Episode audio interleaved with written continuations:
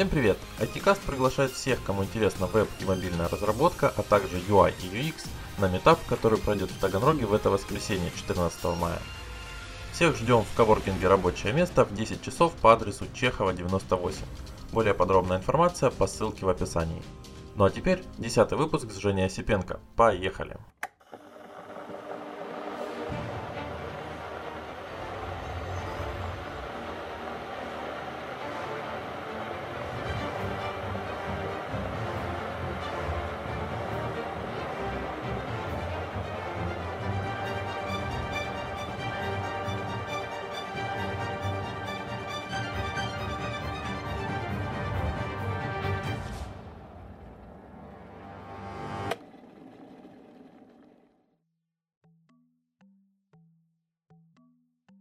Всем привет! С вами IT-Cast и его ведущая Евгения Осипенко. И сегодня у нас в гостях ребята из Dunice, Инна Пипия и Владимир Тагай.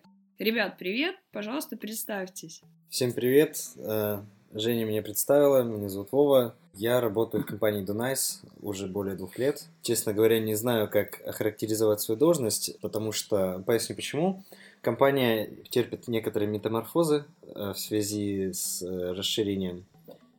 Можно сказать, что я являюсь техническим директором компании Dunice, точнее, подразделения компании Dunice. Всем привет, я Инна, я сейлс-менеджер компании Dunice. Я занимаюсь тем, что ищу новые проекты для наших разработчиков и общаюсь с клиентами. Инна, в компанию ты пришла как аккаунт-менеджер. Как так получилось, что ты стала сейлзом? Так получилось, что изначально... Я, так сказать, была единственным менеджером в компании, то есть выполняла функции как сейлс-менеджера, так и аккаунт-менеджера, то есть некий гибрид, менеджер-гибрид, вот. Но со временем, как сказал уже Владимир, наша компания развивается, и у нас открылось такое подразделение, как отдел продаж, и на данном этапе мы занимаемся конкретно сейлс-менеджментом. Инна, и также я знаю, что периодически ты на должности сейлс-менеджера исполняешь обязанности аккаунт-менеджера. Расскажи, пожалуйста, насколько это возможно совмещать 2 разные должности? Я не скажу, что это очень легко совмещать, но при том, что ты ведешь клиента с самого начала, то есть с тех пор, как он у нас, как он появился, то ты как бы знаешь, так сказать, все внутренние дела, и поэтому тебе, в принципе, легко с ним общаться на протяжении проекта, если, конечно, это 1 или 2 клиента. Если, конечно, все будут перетекать в аккаунт-менеджмент, это будет потяжелее. То есть получается, что вообще теория сверхчеловека, универсала, который может делать и сейлс, и аккаунтирование, это вполне себе реальная история. Скажи, пожалуйста, а насколько было вообще тяжело стать сейлс-менеджером? Ведь это же нужно абсолютно другое умение, это нужно продавать, учиться. Как долго ты к этому шла? Начнем сначала... так сказать, моей карьеры в Dunice. Сначала я особо не думала о том, как продавать или что-то такое. Мне дали работу, и я, насколько могла, хорошо ее выполняла. Потом уже со временем я начала погружаться именно в мир продаж, начала читать книги. Также спасибо моей компании я побывала на различных конференциях, мастер-классах, что очень помогло мне стать именно sales-менеджером и понять, как это действует изнутри. Спасибо за такой ответ, прям аж воодушевляет. На самом деле в марте ребята посетили достаточно интересную конференцию и очень крупную, под названием «Продажи и маркетинг B2B». Так как я являюсь немного скептиком в плане конференций в нашем подкасте, скажите, какие ваши впечатления? Насколько полезно было посещение этой конференции? Я разделю немножко твой скептицизм. Я лично считаю, и я не знаю, наверняка большая часть моего окружения рабочего тоже так считает, конференции предназначены не для того, чтобы ты съездил и за 2 дня стал суперграмотным специалистом, который начал шарить абсолютно во всем, к чему прикасается. Конференции и вот такие выезды предназначены больше для того, чтобы дать мотивацию, дать понять, куда можно расти, дать понять человеку, где у него пробелы. То есть, какие есть вообще возможности, как развивается рынок, понять, посмотреть на других людей, куда двигаются их бизнесы, как ваша отрасль, как фишки, которые рассказывают, могут быть применены в ваших бизнесах и так далее. Касательно именно этой конференции, мне кажется, что основная направленность, для кого эта конференция была, это больше предприятия, направленные на бизнес какой-то внутри страны. Средний бизнес, возможно, большой бизнес. Мне довелось пообщаться с представителями различных компаний, которые также посетили эту конференцию. А из них айтишников было, я не знаю, процентов, наверное, 10-15. То есть большая часть была связана с каким-нибудь, не знаю, продажей зерна, там, выголом собак, я не знаю, какой-нибудь.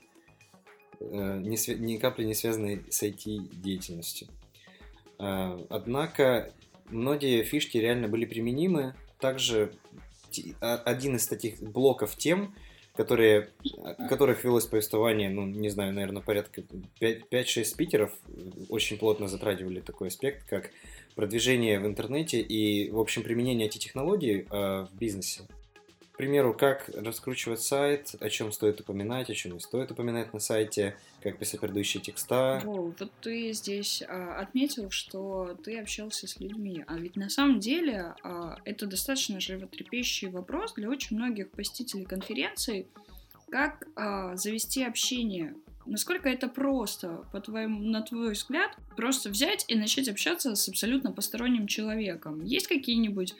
Может быть, лайфхаки для людей, которые достаточно стеснительны для того, чтобы просто подойти и начать разговор с нуля.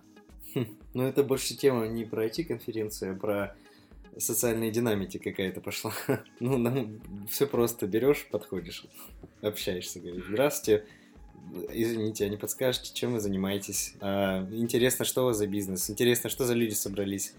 А вы откуда?» И так далее. Я ничего вообще проблемного, сложного в этом не вижу. А бывало ли у тебя такое, что на конференциях ты заводил достаточно полезные знакомства для будущего? Я бы сказал, интересные – да, полезные – вряд ли. Мне приходит на ум случай, но он такой, как бы косвенный. Не знаю даже, стоит ли его приводить. Вообще, я посещал... Я не знаю, я не так много конференций посещаю. Но за последние 2 года, возможно, штук 5, наверное, я посетил самых разных. Вот. Не сказал бы, что именно сотрудничество или взаимодействие с людьми, с которыми я встретился на конференции, меня к чему-то приводили. За исключением, одного случая, когда у нас клиент так появился. Вот. Встретились на конференции по не помню почему, по Ruby, по-моему, да. Вот. В остальных случаях ты просто интересуешься, как вообще на мир смотрят люди, которые не связаны с IT. Я, допустим, когда начинаю общаться с людьми, спрашивать, чем занимаетесь, они в ответ мне сразу говорят, что вы, наверное, айтишник, потому что конференции посещают обычно люди, не знаю, по возрастной рамке 30+, которые уже владеют бизнесом, либо управляют бизнесом, либо имеют к этому прямое отношение. А молодежи там практически нет, там единицы. И просто все думают: молодой, значит, из IT. Что-то айтишит там в подвале у себя. Вот. Да, действительно, на самом деле на этих конференциях это достаточно легко, просто завести общение, и это получается само собой. Ведь на самом деле в маркетинге нетворкинг на конференциях считается одним из самых эффективных инструментов, потому что через живое общение ты действительно можешь найти клиентов, потому что вот если это, допустим, IT-конференция, то многие бизнесы приходят в поиске тех же самых подрядчиков. Инна, а ты с кем-нибудь пообщалась? Нет, я не общалась. Не скажу, что для меня это представляет какую-то проблему пообщаться с людьми, но... Было, на самом деле, очень много информации именно по продажам, и в небольших перерывах я все это переваривала, и мне даже, на самом деле, не было желания ни с кем общаться, потому что очень большой поток информации, которую нужно всю переварить, запомнить и попытаться как-то перенести именно на мою работу. А ты как sales-менеджер, насколько для тебя была полезна эта конференция? Это была очень полезная конференция, было много тем. Я посещала в основном, там было 2 зала, и я посещала в основном тех спикеров, чьи темы были близки мне и моему делу. И хочу сказать, что неважно, какой бизнес, неважно, какой продукт, готовый это продукт, там, скрепки, оптом, либо это какая-то услуга, и те же IT-услуги. Все равно в любой конференции по продажам можно найти что-то полезное именно для нас. Можно узнать, какие есть подходы к клиентам, какие есть возражения клиентов, как с ними бороться, как донести до клиента то, что вы им предлагаете, это то, что им нужно. В этом плане конференция очень помогла. Хочу отметить, что мы вынесли 85 пунктов, которые будут полезны конкретно для нашей работы. Я считаю, это неплохой результат за 2 дня. Это действительно очень неплохой результат. Может быть, ты с нами поделишься какими-нибудь лайфхаками, которые тебе удалось запомнить? Но что-нибудь такое прям... То, что мы не найдем в интернете, а ты услышала единственное вот на этой конференции. Я не скажу, что это тяжело найти в интернете. Тут главное в том, что ты это либо просто знаешь, либо ты это знаешь, и ты это делаешь. Про это говорил всем известный Игорь Манн. Давайте я немного поясню. Игорь Манн — это широко известная личность в маркетинговой среде, в узких кругах. Вот. Игорь Манн — это, наверное, самый известный маркетолог России. Он один из основателей издательства «Манн, Иванов и Фербер», который переводит достаточно интересные и полезные маркетинговые книги с английского языка. Также он выпускает свои книги, он является отличным спикером. В общем, прям такой суперинтересный человек. И на самом деле, наверное, каждый маркетолог уже даже... тот, кто хорошо там проработал в маркетинге, он Манна может узнать просто с одного взгляда. И, действительно, его фамилия значима в наших кругах. Инна, продолжай. Так вот, и один из важных посылов выступления Игоря Манна был в том, что подавляющее большинство людей, они владеют какой-то информацией, потому что, вот книжки, вот интернет, прочитаю, читай не хочу. Но при этом они это все не используют в своем бизнесе, в своей жизни. И я считаю, главное не обладать информацией, а именно ее использовать. А еще какой-нибудь лайфхак? А еще Игорь Манн рассказал о том, что он читает по книжке в день, начиная с 1 января. И то, что открывает по новому бизнесу в год. Он молодец и красавчик. Слушайте, это действительно здорово. Я думаю, что это очень неплохой челлендж, только одно меня интересует, когда он успевает работать. Мне кажется, он уже дошел до того, когда ему, собственно, не нужно работать, и его бизнес работает на него. Все возможно. Будем надеяться, что у Игоря Манна все будет хорошо, и не испортится бизнес за всеми этими чтениями. На самом деле, очень много, так сказать, сейлс-лайфхаков, начиная от разделения обязанностей и заканчивая выступлением Сергея Езимова, который говорит и будет говорить о том, что самое главное — это любить своих клиентов и тогда желать им добра, предлагать им то, что нужно им, и тогда все у вас будет хорошо с продажей. Да, Игорь Манн, кстати, я сейчас вспомнил, прям показательную порку устроил для людей, кто не читал книжку «Клиенты на всю жизнь». Вот, он сказал, кто не читал книжку «Клиенты на всю жизнь», пожалуйста, выйдите, вы тратите свое. Да, кто не читал, почитайте. Да, ребят, к этой записи ВКонтакте прикрепим ссылку на книгу, чтобы вы понимали, о чем идет речь.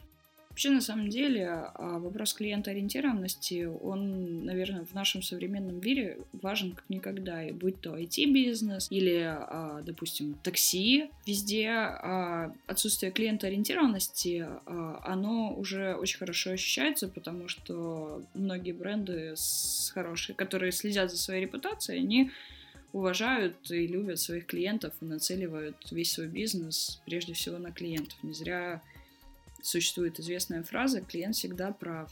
Ин, а как у вас в компании с клиентоориентированностью? То есть у вас есть какие-нибудь, допустим, постулаты того, как вести себя с клиентом? Главный наш постулат — это honesty is the best policy.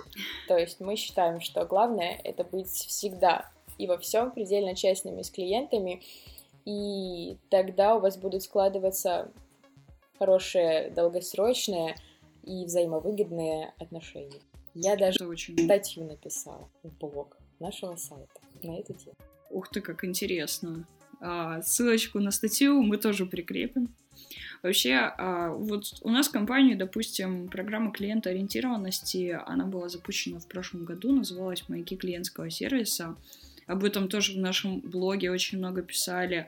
То есть на всю компанию у нас были даны некие утверждения, как правильно относиться, не как мы должны, а как правильно относиться к клиенту. И, в принципе, очень многое стало использоваться. И я смотрю, что, в принципе, вся компания, то есть даже вплоть до разработчиков, все стали все-таки по-другому относиться к клиенту, уважать его интересы и даже периодически ставить его интересы превыше своих, что тоже в B2B-сервисе очень необходимо. А собираетесь вы в ближайшее время на какие-нибудь новые конференции? Планов нет, но мы открыты для предложений.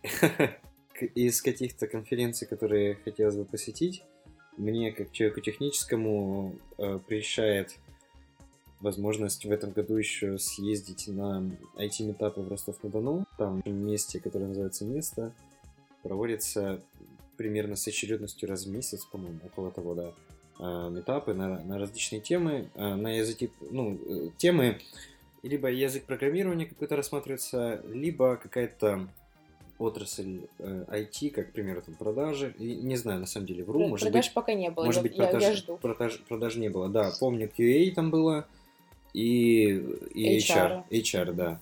Что-нибудь интересное, когда я почувствую, что вот эта информация, эти встречи мне помогут по жизни, мне будет интересно и круто это послушать, я обязательно туда съезжу.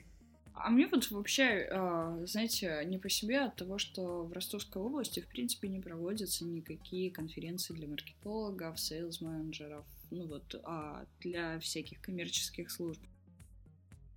Не понимаю, почему так происходит, ведь действительно, да, было бы интересно встречаться со своими коллегами из разных компаний, общаться с ними, возможно, узнавать что-то новое, делиться опытом, но почему-то в Ростовской области такого до сих пор нет.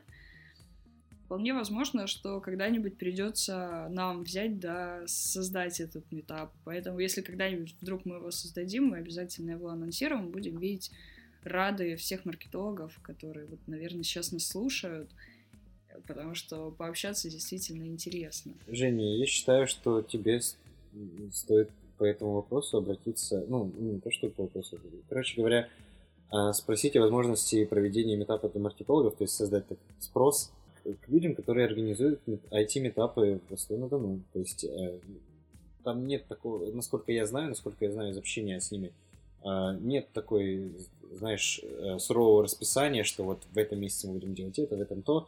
Они всегда открыты для предложений и рассмотрят. То есть если заинтересованные люди в этом существуют и наберется много людей, которые готовы послушать, и несколько людей, которые им есть что рассказать, я думаю, что там дело не постоит.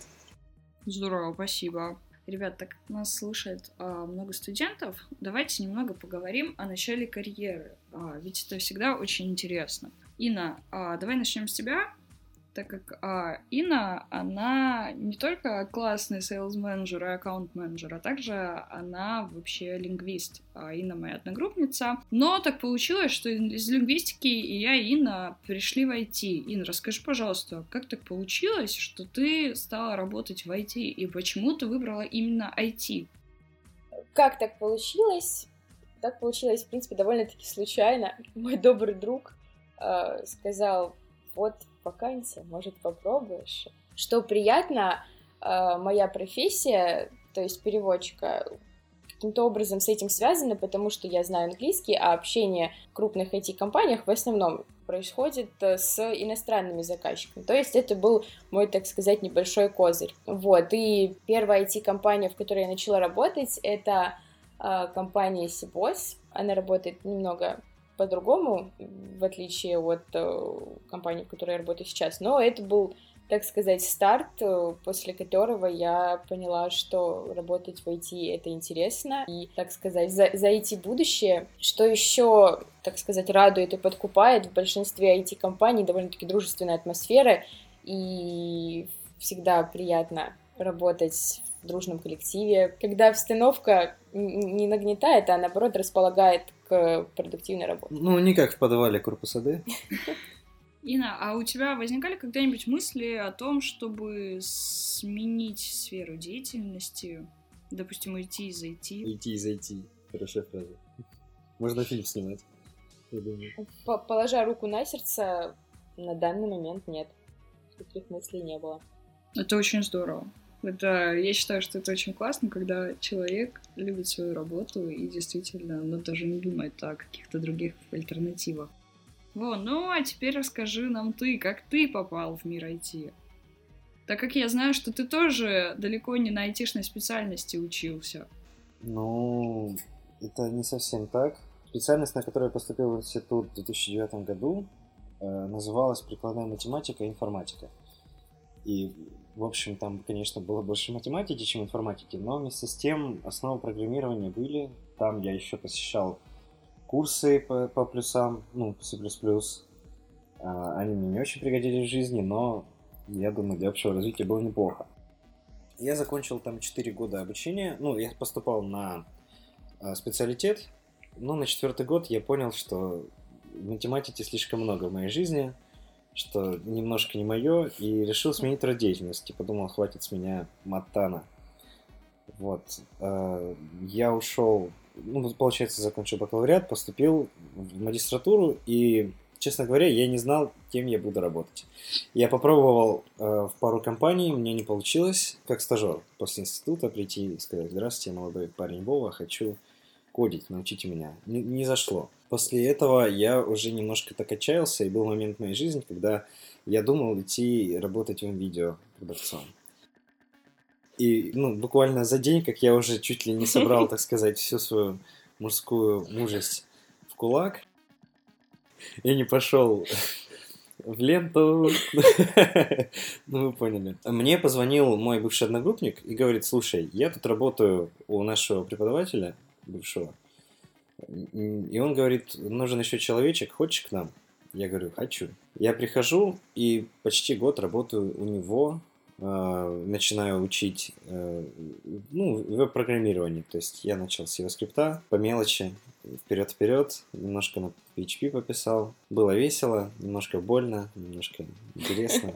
Все понемножку, в общем. Потом ближе к лету я ушел оттуда.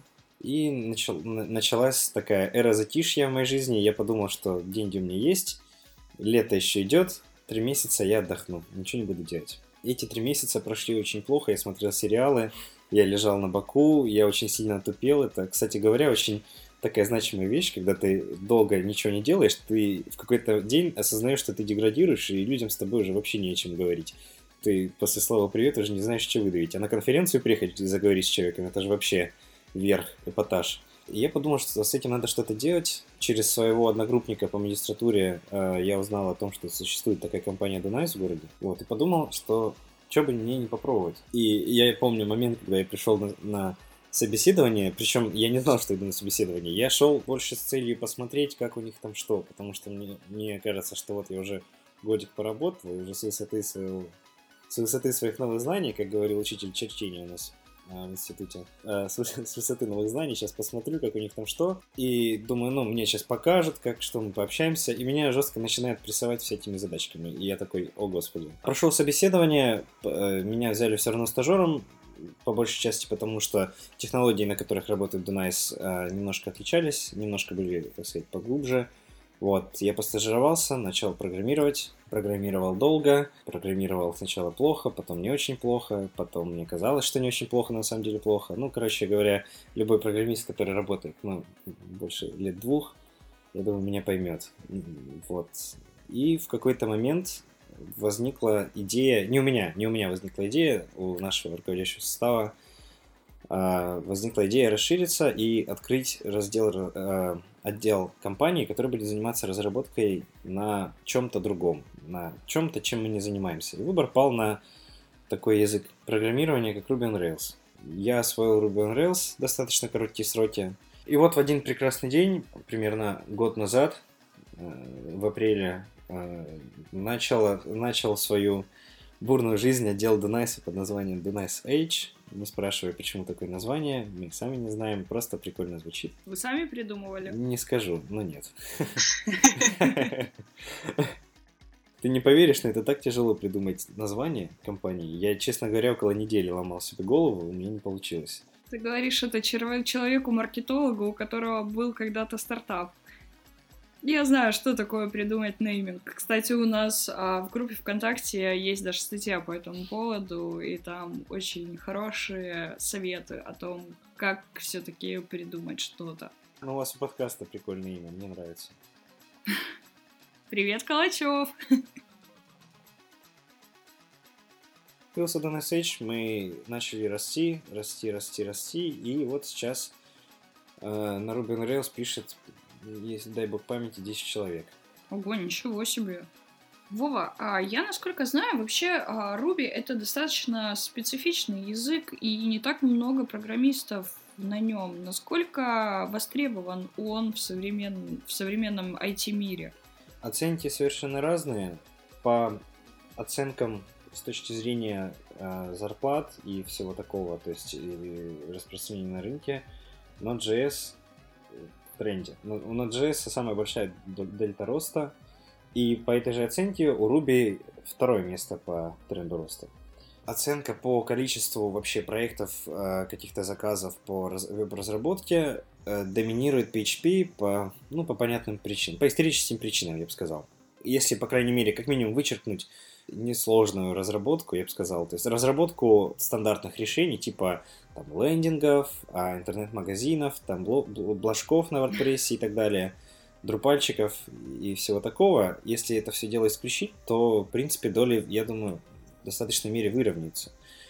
Ruby уступает Node.js сюда. Ruby, на мой взгляд, по моим личным ощущениям, субъективным, как я смотрю на рынок с людьми, с которыми общаюсь, мне кажется, что он где-то вот на одной такой полосе с питоном вместе. Ну, вообще, заказов, я думаю, можно найти. На мой взгляд, по большому счету, не так важно, чем ты занимаешься. Важно только одно, делаешь ли это хорошо.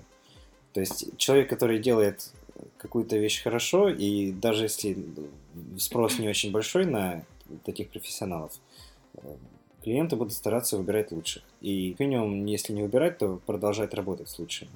И вот, собственно, наша цель, чтобы держаться на плаву, чтобы развиваться, чтобы расти, просто стараться быть лучше. Хотела добавить, собственно, как sales manager я мониторю, так сказать, IT-рынок. И хочу сказать, что вот за последний год востребованность Ruby довольно-таки возросла, и я бы даже сказала, что он даже более востребованный на данный момент, чем Python. Вова, а было желание выучить или есть желание выучить что-то помимо Ruby? Ну, знаешь, я из проектов коммерческих, которые я писал на PHP, на Laravel, я писал, стыдно признаться, на WordPress немножко, это были обстоятельства, не я, а я писал на Node.js больше года, и вот пишу на Ruby. Из всего вышеперечисленного мне нравится и Ruby, и Node, Ruby нравится больше, собственно, поэтому я тут работаю, как бы, кручусь-верчусь, но Node тоже неплох. Хороший такой красавчик. Выучить что-то еще, я думаю, что может быть для какой-то... В общем, сейчас передо мной такой цели не стоит, и я перед собой такую цель тоже не ставлю. Я считаю, что сначала выбираешь цель, а потом инструменты для ее достижения, правильно? И каждый язык нужно выбирать с умом, в зависимости не от того, что ты знаешь, а от того, лучше ли он в достижении какой-то конкретной цели, в реализации какого-нибудь проекта. Я сейчас вспомнила, что на прошлой неделе в России прошла глобальнейшая же конференция «РИФ и КИБ». И вот оттуда нам уже приходят некоторые тренды на ближайшее время.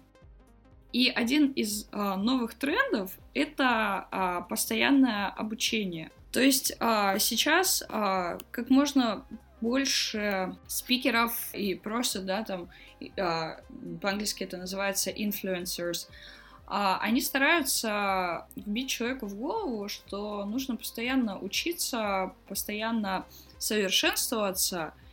И на самом деле, вы знаете, я очень боюсь, что люди начнут трактовать не так этот тренд и просто начнут хвататься за все подряд, лишь бы только быть классными и говорить о том, что я знаю то, пятое, десятое. Поэтому я считаю, что это здорово, что на данный момент ты все-таки больше стремишься к тому, чтобы совершенствоваться. И давайте я немного расскажу еще про тренды рифа. Ну, во-первых, life learning, мы его уже сказали, и якобы жить мы будем теперь до 100 лет. Дальше говорят о том, что искусственный интеллект испытывает возрождение, и более 60% IT-систем будут его использовать. Говорили о AR и VR, что это очень круто, а мы это уже обсуждали в прошлых выпусках, потому что у нас даже хакатон в этом году уже был посвящен VR и AR. Но VR на данный момент, как тоже мы уже обсуждали, это дорого. Возможно, скоро это станет дешевле, а значит, нам доступнее. Но что больше всего меня заинтересовало, это то, что начинают считать, что дизайнеры в будущем будут больше кодить. То есть получается, что, вероятнее всего, скоро начнут требовать уже от дизайнеров умения верстать. Это, конечно, очень правильно. И я считаю, что верстать хотя бы базово должны уметь даже маркетологи. Потому что периодически я уже, да, там, со своей достаточно большой опыт работы, я начинаю понимать, что я все ближе и ближе к тому, чтобы пойти хотя бы там в HTML-академию, научиться азам и делать какие-то задачи, чтобы они были быстрее, чтобы меньше коммуникаций проходило и быть более удобной для своей компании. Вова, вот как ты считаешь, как программист, маркетолог, дизайнер, они должны это уметь делать? Ну, конечно, должны. Но по поводу маркетолога не знаю, у меня не такое большое взаимодействие с маркетологами. Дизайнеры, всех хороших дизайнеров, которых я знаю, у них есть какие-то навыки верстки. То есть, как минимум, понимание общих концепций адаптивного дизайна и так далее. Инна, ты как считаешь, как сейлс-менеджер, тебе было бы удобнее, допустим, взаимодействовать? Ну, допустим, так как ты сейчас исполняешь обязанности универсального человека, представим, что ты еще как бы и маркетолог, тебе было бы удобно самой уметь что-то делать или хотя бы, чтобы это умел делать дизайнер? А я на досуге в код-академии HTML учу. Видите, как здорово? Оказывается, пока я думала, Инна уже начала что-то делать. Это классно.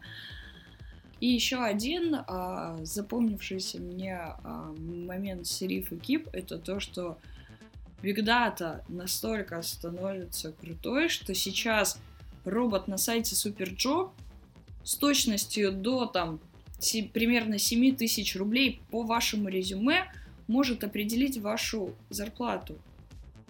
То есть вы понимаете, к чему мы двигаемся, что скоро Big Data будет нам такие знания уже давать, каких никто не сможет. Поэтому я еще советую скорее всем классным менеджерам начать изучать нейросети хотя бы и нейронный маркетинг. Это действительно очень важно, запомните это. Ты когда-нибудь имела какое-то, не знаю, взаимодействие с нейросетями? Да, конечно, я же пользовалась, знаете, вот этой супер призмой. Вот, я же пользовалась призмой. Супер, прекрасно. Просто я не могу сказать, что я как-то был связан с, не знаю, с искусственным интеллектом, именно с обучением систем и так далее, с нейронными сетями. Ты тоже пользовался призмой. Ха-ха. Шуточки за фильтр. У нас в институте преподавали очень крутой предмет математические методы в искусственном интеллекте. И был у меня опыт прохождения курса на курсере Machine Learning. Вот.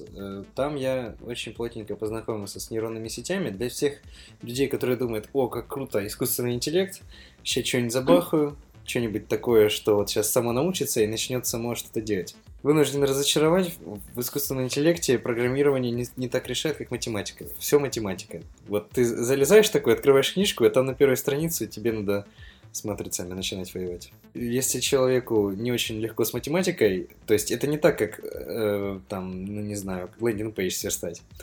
В общем, там совершенно другое.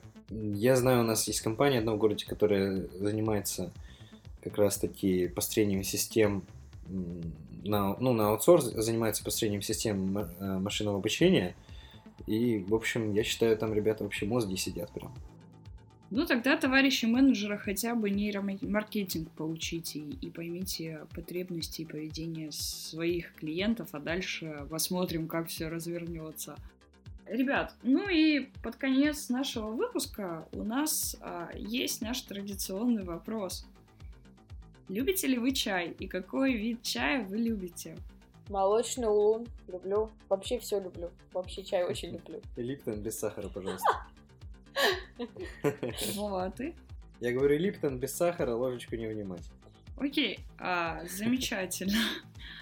Ребят, спасибо вам большое за то, что рассказали нам так много всего интересного. Я даже не ожидала, что мы дойдем до нейросетей. Я не ожидал, что я могу рассказывать интересное. Мы вам желаем удачи. Я думаю, что мы еще с вами встретимся и пообщаемся по каким-нибудь новым конференциям. Уважаемые слушатели, спасибо большое, что прослушали этот выпуск. С вами был IT-Cast. Не забывайте писать свои пожелания, предложения в нашей группе ВКонтакте или на почту itcast@gmail.com. Подписывайтесь на нас в социальных сетях и продолжайте слушать наши подкасты. Будет еще очень много интересного и еще больше наших друзей. Всего хорошего, всем пока-пока! Пока!